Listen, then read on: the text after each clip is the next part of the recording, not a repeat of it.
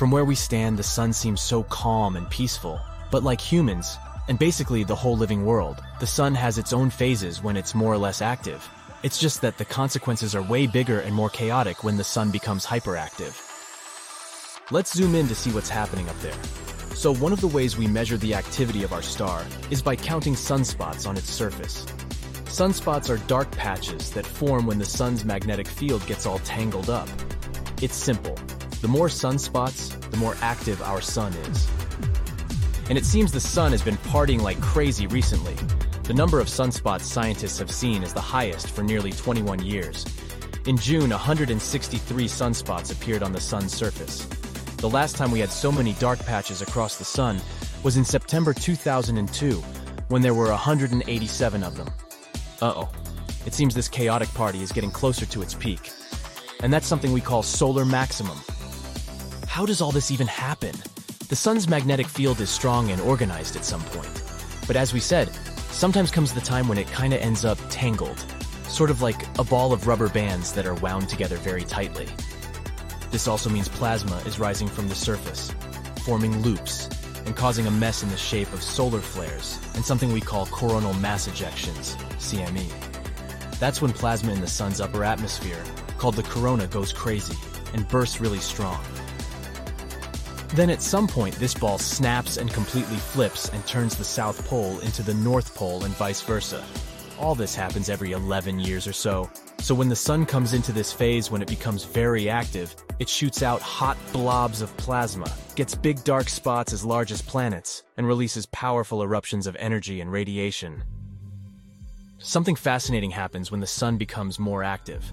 A thing called plasma waterfall or polar crown prominence, PCP.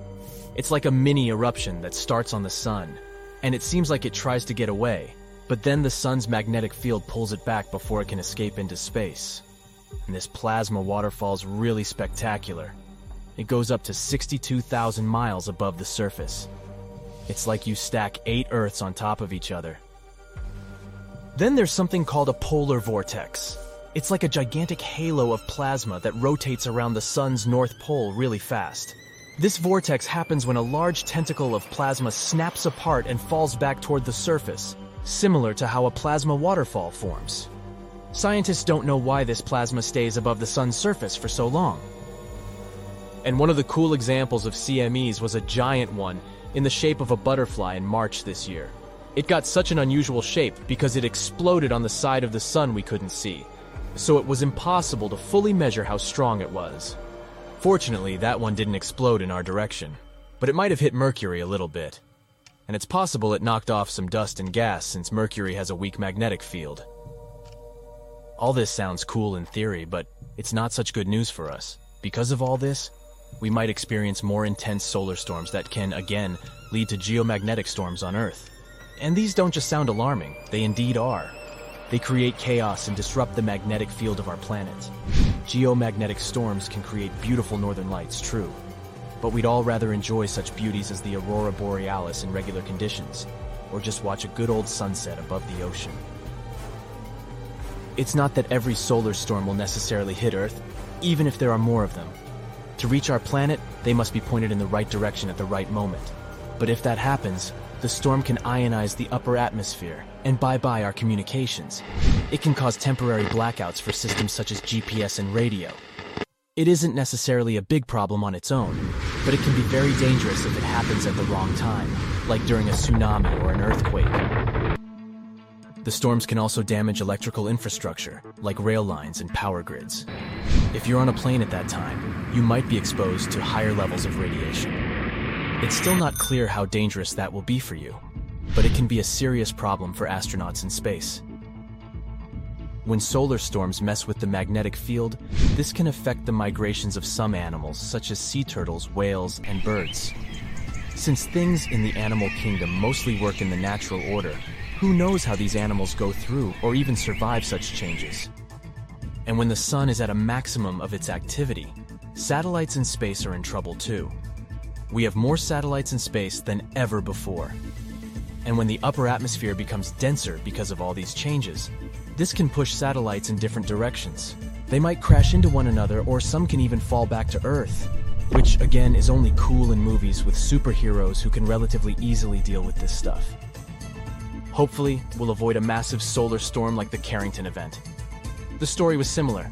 In August 1859, astronomers across the globe watched how the number of sunspots was getting bigger and bigger. A man named Richard Carrington was among them. At the beginning of September, he was sketching the sunspots when, out of a sudden, he was blinded by a flash of light. It lasted around five minutes, but it was spectacular.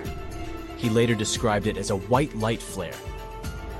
It was a very strong coronal mass ejection, CME, and in only 17.6 hours, this storm crossed the long way between the Sun and our home planet, 90 million miles, and unleashed its force on us, even though this usually takes days. And when this storm started, telegraph machines across the world sparked. Operators got electric shocks, and paper even caught fire. People were really scared and confused because they had never seen such bright skies before. Some even thought it was the end of the world.